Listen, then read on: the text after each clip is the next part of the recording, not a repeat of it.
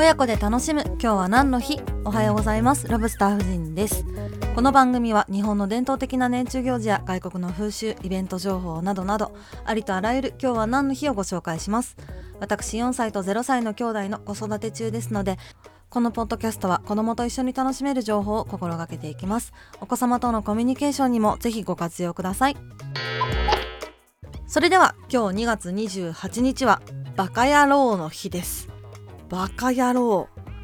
これはですね1953年その時の首相吉田茂が衆議院予算委員会で、えー、興奮のあまりバカ野郎と発言した日です。吉田茂って麻生太郎のおじいちゃんですね、えー、このことがきっかけで内閣不信任案が提出されて可決されて、えー、衆議院解散ということになったそうです。バカ野郎解散と言われているそうです。へえまあ今バカ野郎なんて言ったらもっと大変なことになりそうですよね。こんなバカ野郎の日なんて言ってもらえないでしょうね。この番組がお気に召しましたらフォローして毎朝聞いてくださるととっても嬉しいです。私がやっている YouTube ロブスター夫人の年中行事の世界ではより掘り下げた内容を紹介しているのでそちらもぜひよろしくお願いいたします。それでは今日も良い一日をお過ごしください。ではまた明日。